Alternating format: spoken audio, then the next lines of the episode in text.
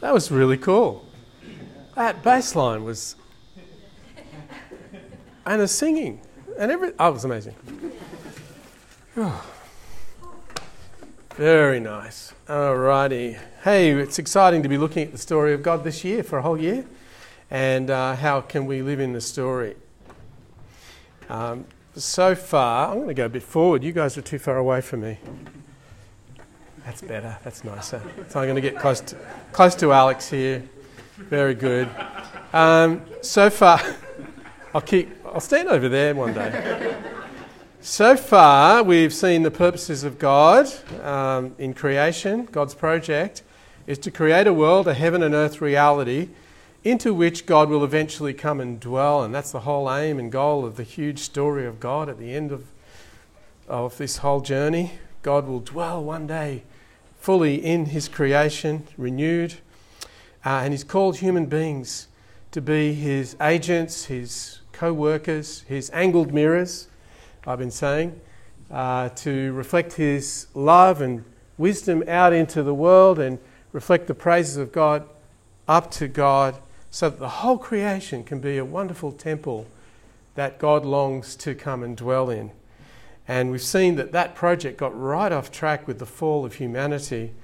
But we saw last week uh, in Genesis 12 and to 15 that God calls Abraham and promises to bless Abraham and to give Abraham a land and a great family. And through Abraham, all the nations of the earth will be blessed. And this is how God's going to get his project for creation back on track. So that's very exciting. And Abraham's family and the land that God is giving them are the beginning of God's purpose for Adam and Eve being fulfilled after all, that they would be able to be fruitful and multiply and bring flourishing or blessing right through the whole creation. So God's now going to bring that blessing through Abraham and his family. And down the track of the story, Jesus Christ will come out of that family and bring blessing to the whole world. God's promise to Abraham then continues in chapters 16 to 23, which we're looking at today. I've called this Family Problems Ishmael and Isaac. And as we'll see, God is faithful to his promise, but this is despite the fact that the people who are bearing the promise are also part of the problem. And if we thought we got rid of the sin of Adam, think again, because that whole issue of sin is going to continue. So let's look at Genesis 16 to 23. Uh, God has promised that in Abraham and Sarah and their family, all the families of the earth will be blessed. But then in chapter 16, it goes really, really badly wrong. Sarah, Abraham's wife, still hasn't had a child. And so Sarah says to Abraham, Look, I've got this slave girl. Why don't you take her as your concubine? And then the child that she bears really will belong to me, and she'll be kind of a surrogate mother. And the narrator says, Abraham listened to the voice of Sarai. And this echoes Genesis 3, where Adam listened to the voice of his wife Eve and ate of the tree of the knowledge of good and evil that God had said not to eat. So, in other words, this is like Abraham's fall moment. And he had the promise, he had the calling, and now he blows it. And so he takes Hagar, and Hagar conceives, and she's pregnant. And in that culture, a woman's place was to have children. And if you didn't, and somebody else did, they might scorn you and it seems like Hagar is scorning Sarah. And so Sarah says to Abraham, We can't be dealing with this. You're going to have to get rid of her. And Abraham says, Okay, get rid of her. And they send her away. And Hagar goes away from Beersheba on the road towards Egypt. And there's a spring on the way that she stops at. Uh, this is the next one is Egypt, as it was at the time, it's um, uh, the middle of the Bronze Age. and she comes from Egypt, so it looks like she's fleeing home. She's Egyptian. And she stops at a spring beside the road, but the angel of the, of the Lord finds Sarah, finds Hagar, sorry, and they talk. wow. now, this is the theme that creation is created as a temple, a house where heaven and earth meet, where God wants to come and dwell with his people, and here he is coming to be with Hagar. And this is no ordinary angel. This was what we call in theology a theophany, which is when God takes on an embodied form to relate to human beings through that embodied form. In this case, the appearance is called an angel, uh, which means messenger, probably not with wings. Um, often the text calls the appearance a man. In either case, it's God appearing in human form.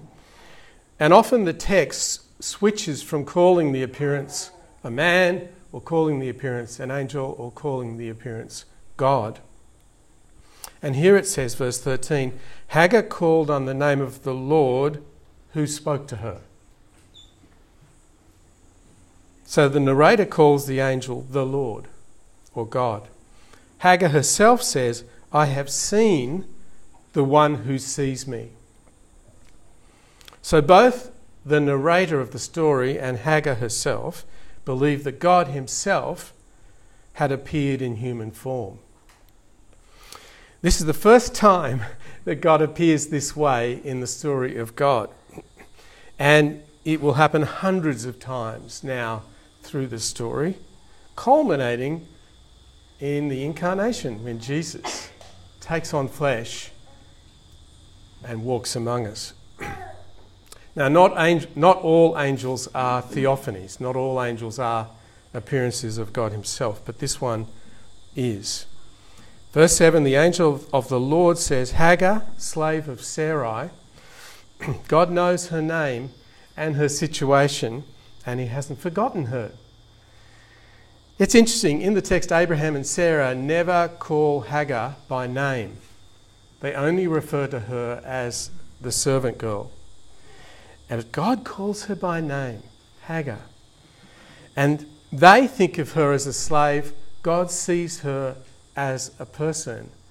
And they see her as an expedient way to have children, but God sees her as somebody who he cares for. He sees her differently. He sees her and he sees her situation. In verse 8, the angel of the Lord asks her, Hagar, where have you come from and where are you going? This is very much like the way God talks to Elijah in 1 Kings 19, where Elijah is fleeing for his life in the wilderness. And the angel of the Lord comes and reaches out and touches Elijah and says, What are you doing here, Elijah? And he says to Elijah, Get up and eat. And Elijah turns around and there's some food and, and, a, and a jar of water.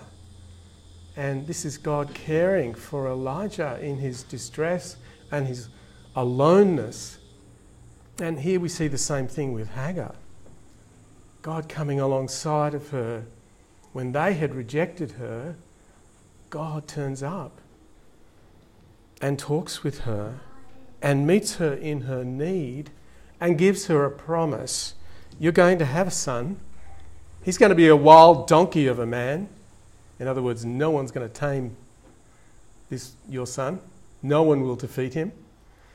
Uh, but he will be your son and he'll be a great man. And Hagar responds with these beautiful, beautiful words I have seen the one who sees me. I have seen the one who sees me. And if you're looking for art on the internet, this moment is huge.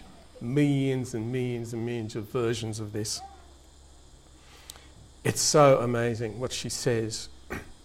And she goes back to Abraham and Sarah. She bears Abraham a son and his name is Ishmael. And where Abraham and Sarah were faithless, God is faithful. And so in chapter 17, Abraham circumcises himself and his son Ishmael. Uh, as a sign of God's promise.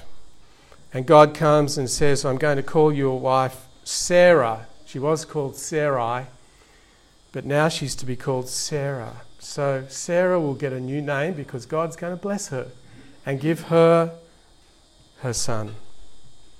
And Abraham laughs, verse 17. How can somebody as old as I am and my wife Sarah is 90 years old, how could we possibly have a son? And God says, um, Yes, you're going to have a son. and Abraham says, Wouldn't you rather make a great nation through Ishmael? Wouldn't that be more practical? um, no, your wife Sarah will bear you a son, and you will call him Isaac. And I will establish my covenant with him, an everlasting covenant for his offspring after him. And Abraham, and God is being generous here, I've heard your prayer about Ishmael, and I will make him into a great nation too, and multitudes will come from Ishmael. But the covenant line, the promise, will come through Isaac. And then in chapter 18, God appears to Abraham. This is at the Oaks of Mamre again. We looked at this last week near Hebron. Three angels visit. Are they angels or are they men? Who are they? Abraham looks up and sees them standing there and he runs from his tent to meet them and patriarchs in those ancient times did not run. So clearly, Abraham knows this something serious is, is happening here. And he quickly puts on this huge meal. The, the text emphasizes the incredibly extravagant hospitality that Abraham shows to these visitors. and they say, At this time next year, Sarah will have a son. And I think maybe at that point, Abraham knows that these three are a revelation of God Himself. And God has come to visit in human form. It's not going to help me, unfortunately. Oh, why not? I'll try. Yeah. It probably. There was a God with Hagar moment right there. That's so cool. Um, so God is again, it's the theophany, and uh, Sarah, in her tent, hears about the promise and laughs, and this is why later she will call her son Isaac, which means laughter. And Abraham knows this is real. This is going to happen. And then God tells Abraham about the outcry he's heard from Sodom and Gomorrah two cities down in the Jordan Valley where his nephew Lot has gone to live. And God says the sin is very grave in Sodom and Gomorrah. And what happens next is very interesting. I'm very excited about this, and I've done so many talks on this. Uh, verse 22, incredible. Abraham, it says, remained standing before God. But there's an ancient variation on the text in the Hebrew here which you see reflected in the NIV footnote, which says, The Lord remained standing before Abraham. And I think that fits the context better. And it's a very ancient variation. And I, I think what's going on here is that God stands before Abraham to see what Abraham will say. In other words, God wants to hear what Abraham thinks about this situation in Sodom and Gomorrah before God goes ahead and and, um, and Acts. And that is so cool because there, here we now see Abraham interceding for Sodom and Gomorrah. Uh, he's probably concerned about his nephew Lot, who lives there, and Abraham wants to encourage God to not destroy these cities um, on behalf of the righteous who are there. And Abraham says, Far be it from you, God, to sweep away the righteous with the wicked, Shall not the judge of all the earth do right? And Abraham asks, What if there were 50 people in those cities? Would you spare them? And uh, God says, Okay, if I can find 50 righteous people, I'll spare the city. What if you can find 45, says Abraham? okay, if there are 45 there, I will spare the city. And Abraham sounds like he's like bartering at a Middle Eastern bazaar because he works God all the way down to 10 and does some very good negotiating, I, must say, Abraham. And God says, okay, if there are 10 in these cities, I will spare the city. Uh, and Abraham is acting as a prophet. And this is the beginning of this whole idea that um, part of the prophet's task is to intercede for the people. We'll see Moses doing the same thing in Exodus 32. We'll see Jesus taking on that role ultimately as he intercedes for us. Um, and it's this whole idea that God wants to hear from his people, and now we are all prophets who get to pray. And God will make his plans in a way that will incorporate what we ask for. And I just find that absolutely brilliant. Absolutely brilliant. And the prophet Amos later says God does nothing without revealing his plans to the prophets. In other words, to see what they think. And he wants to work with his people. He's that kind of God. He wants to partner with us. And he wants to be with us, but he also wants to partner with us. We have a say. He is able to include our thoughts and our um, desires and concerns into what he does. And in chapter 19, God doesn't find 10 righteous people in Sodom, he finds shocking evil. And so Sodom is destroyed by fire. But God spares Lot and his family, which I think is Abraham's main concern. But Lot's wife famously looks back and turns into a pillar of salt. And then in chapter 20, Abraham and Sarah go travelling. As you do, they're nomads. They travel around with their flocks. And there's a huge, vast number of their herds at this point. And his uh, family is massive, his household. And he's travelling around. And he comes to Gerar, it's in modern day Gaza, where Abimelech is king. And like in chapter 12, with Pharaoh, like back then, here, King Abimelech likes the look of Sarah. And I'm thinking, wow, she's 90 years old. How does that work? But she must have not aged very quickly. And remember, Abraham's father, Terah, lived to 205. So there might be a different scale here at the beginning of, the, of this story. People live, live longer. It's a bit different. Anyway, I don't know. But Abraham is afraid that Abimelech will kill Abraham and take his wife Sarah. So he says, She's my sister.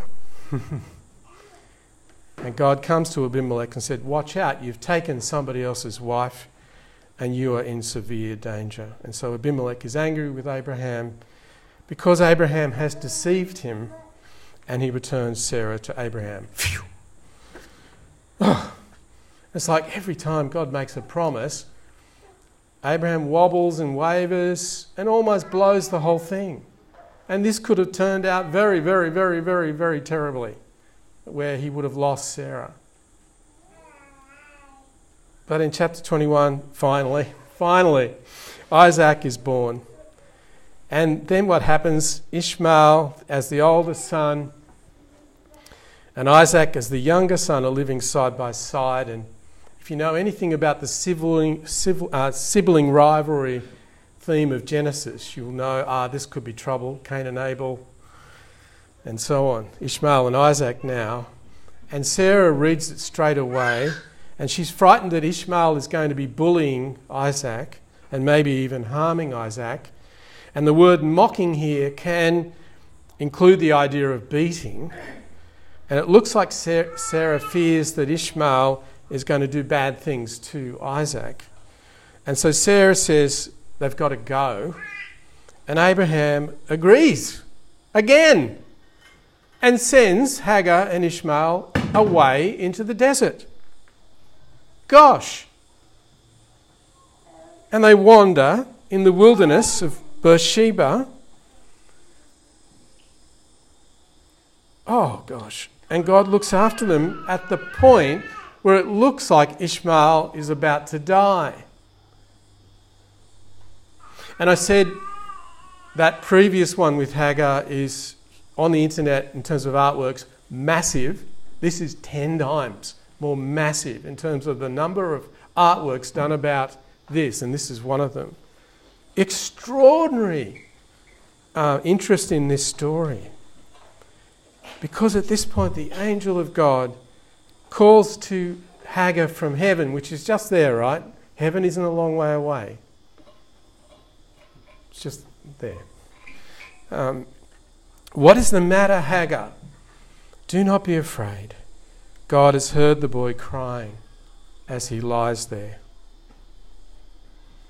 And God opened her eyes, and she saw a well of water, and they were saved.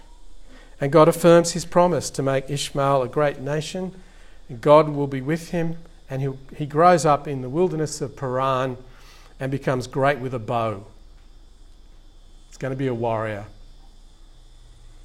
And in chapter 21, 21 to 33, Abraham plants a tamarisk tree in Beersheba and builds an altar to the Lord there. And Beersheba is where a lot of this action's been happening. And it's also where um, the last charge of the Australian Light Horse Brigade happened in World War One. Got that next slide? Yeah, that's the same place. So we have as Australians, we have a link to this place ourselves. And um, the interchange from the M7 and M4 is where that's the, the, the horse is celebrated. Um, and after that, Genesis 22 is one of the strange, strangest stories. It's the binding of Isaac. Um, sometimes people call it the sacrifice of Isaac, but Isaac actually isn't sacrificed. And part of the meaning of this strange story is that Abraham has messed around with God so much, and now he finally has his son with Sarah. Uh, and this is some kind of a test to see whether Abraham will really, really trust God instead of trusting him a bit and then running away. And the story has not been simply that God, Abraham is getting better and better and growing in his faith. No, it's Abraham receives the promises of God, he believes them, but then he nearly throws them away. And then he does it again, treating Hagar and Ishmael with disdain in order to further his purposes with his son Isaac. And God is saying, that's not on. That's not how it should be. And God says to Abraham chapter 22, verse 2 Take your son, your only son, I guess Ishmael's gone by now, whom you love, Isaac, and go to the region of Moriah, sacrifice him there as a burnt offering on the mountain I will show you. And Abraham goes off with Isaac to Mount Mor- Moriah. And I don't know how this happened. I think probably Isaac is 13 at this stage. And how does that happen with a man close to 100 overpowering a 13 year old to put them on an altar? And surely Isaac would have known what was happening and fought back. The whole thing is just extraordinary. Um, but Abraham does it. And later tradition says that this place is the place that Abraham that David bought so that he could build the temple.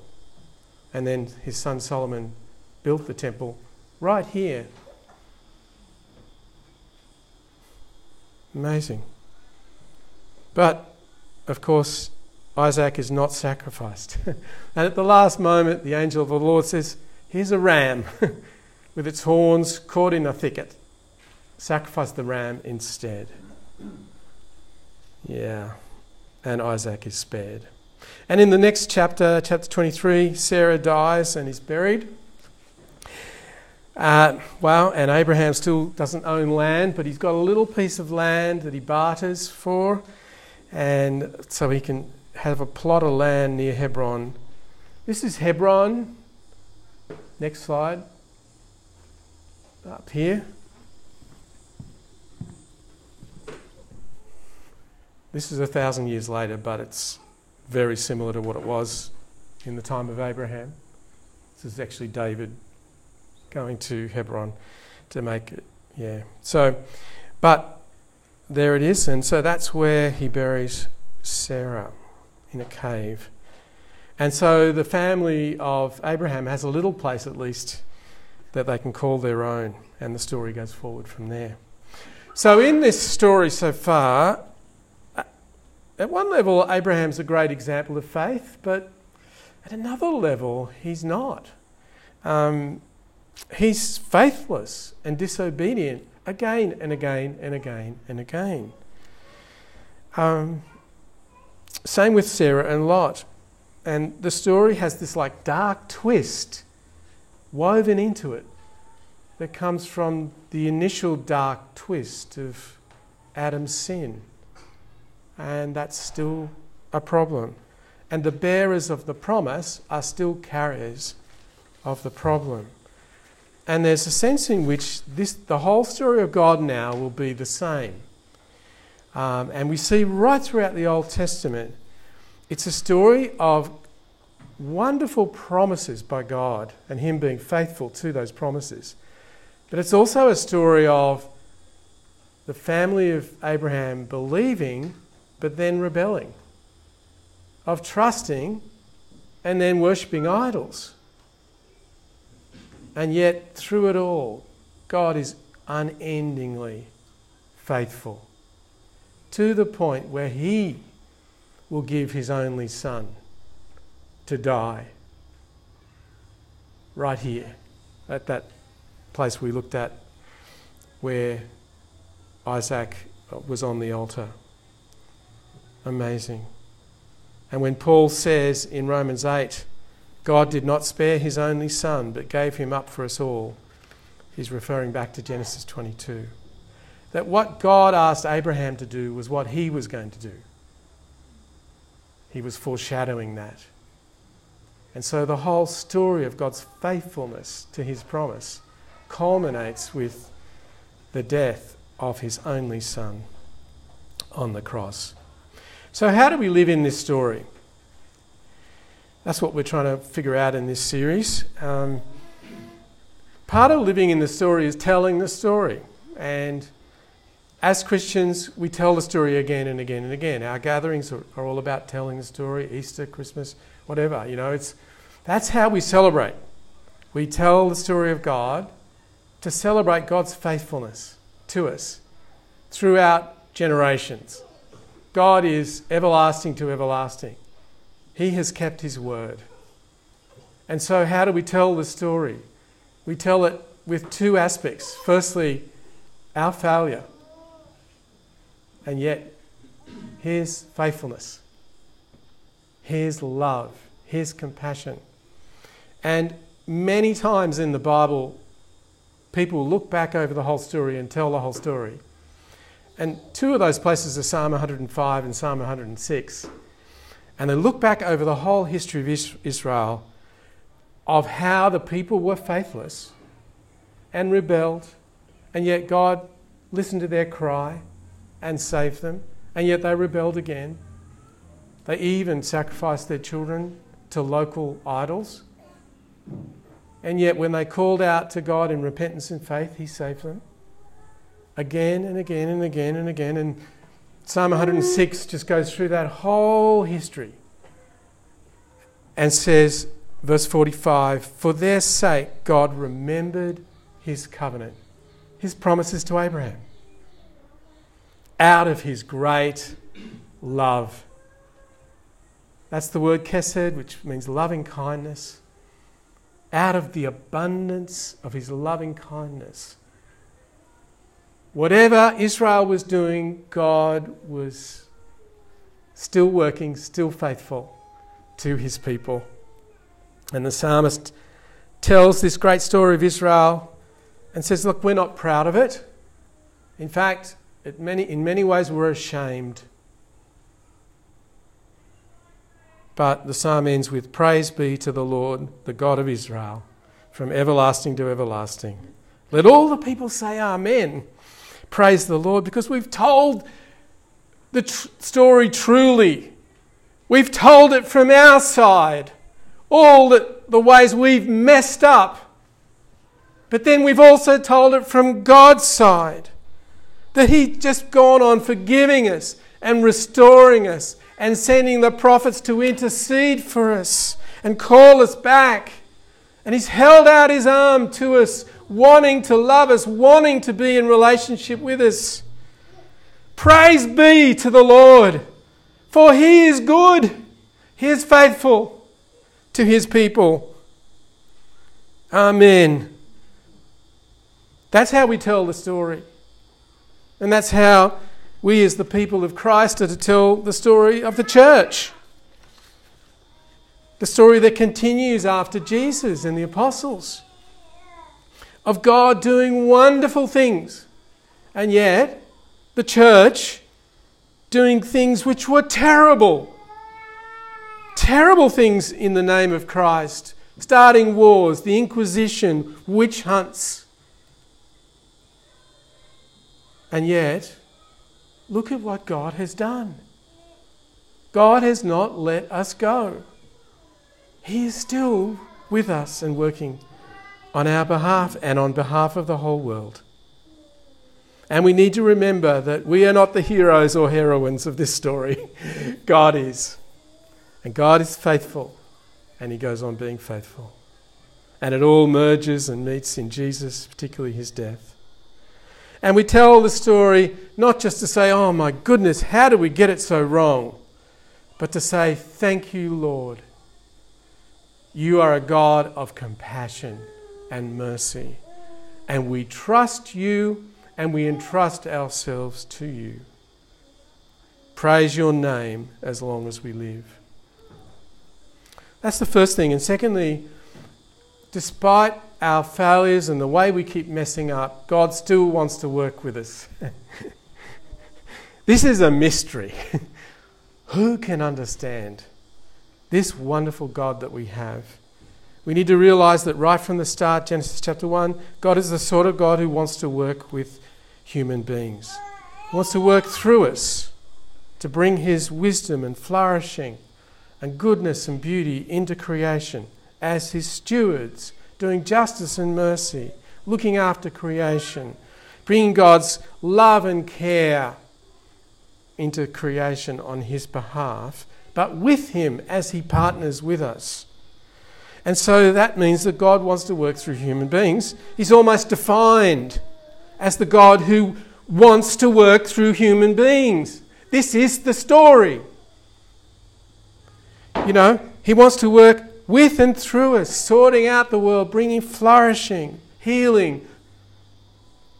And so when the original pair, Adam and Eve, fail and sin and turn to worship the creature rather than the creator, God doesn't say, let's scrap this whole idea of working through human beings. No, He chooses another fresh pair of human beings, Abraham and Sarah and their family, and says, I'm going to work through them. But I know that the twist of Adam is in them too. That they have the problem of the fall in their, in their beings. But I still want to work with them. wow! And all who have faith in Christ are children of Abraham and heirs of the promise. And even though we keep messing up, God still wants to work through us. I've been thinking about Romans 8 28 we know that God works all things together for good with those who love Him, who are called according to His purpose. You may not know that translation. That's not the translation I learned as when I was younger. But this is actually what the Greek says. The Greek uses the, uh, the verb which means working with us. Uh, right in the middle, soon erge. Erg is the work bit, soon is the with. God works all things for good with those who love him and have been called according to his purpose. What's Paul talking about? In the verses immediately before, uh, he's talking about the prayers of the people of God in the midst of the darkness of this world with the Spirit praying with us. And so we know that God works all things together for good through and with those who love him and are praying. And this is a picture of God inviting us to share with him despite our brokenness. In the same way that he invited Abraham Abraham, what do you think I should do? He wants to hear our prayers. In a real sense, like standing in front of Abraham, he stands in front of us and says, I'd love to hear what you think. What are your desires? What are you longing for? What do you want to see happen? Because I love that. I'm that kind of God. That's how I set up the whole creation so that I can work through my people. And faith is important in that, yes. But even when we mess up, He still works with us. He can work with us. He's powerful, He's sovereign. And God is inviting us because He wants to work with us and through us to bring healing and flourishing to creation. And according to Genesis, the purpose that we are given, those who are called according to his purpose, the purpose is not simply that we belong to God, but that God will work through us as his image. And Paul goes on to talk about the image of God. Jesus, the Son of God, is the true image of God, and we're being conformed in his likeness, meaning Jesus is the one through whom God worked and saved the world and brought flourishing and love and truth and justice and peace through him. But in him, by his Spirit, by faith, we are in that same task and that same calling, which was the calling of Adam and Eve from the beginning, was the calling of Abraham and Sarah. And yes, faith is essential, but we don't have to be perfect. We can bring our weakness we can muck it up. It, it, it won't stop God wanting to work with us. He's that kind of God. And I just think it's amazing when we look back through history at what God has achieved through Abraham and Sarah and their family, despite them doing what they did. And it's amazing what God has achieved through the church, despite sin and terrible things. It's amazing what God can do, even through us. And I hope that our church will continue to be a church through whom God does amazing things despite us in some cases. Certainly, our faith, again, is important. And I love funerals because a Christian funeral, it's sad, but you see all the ways that God has worked through that person's life. Not that they don't have flaws, and their faith, yes, was important. But God worked in and through and with them to bring all kinds of good into the world. Okay, so this is living in the story of God. Amen.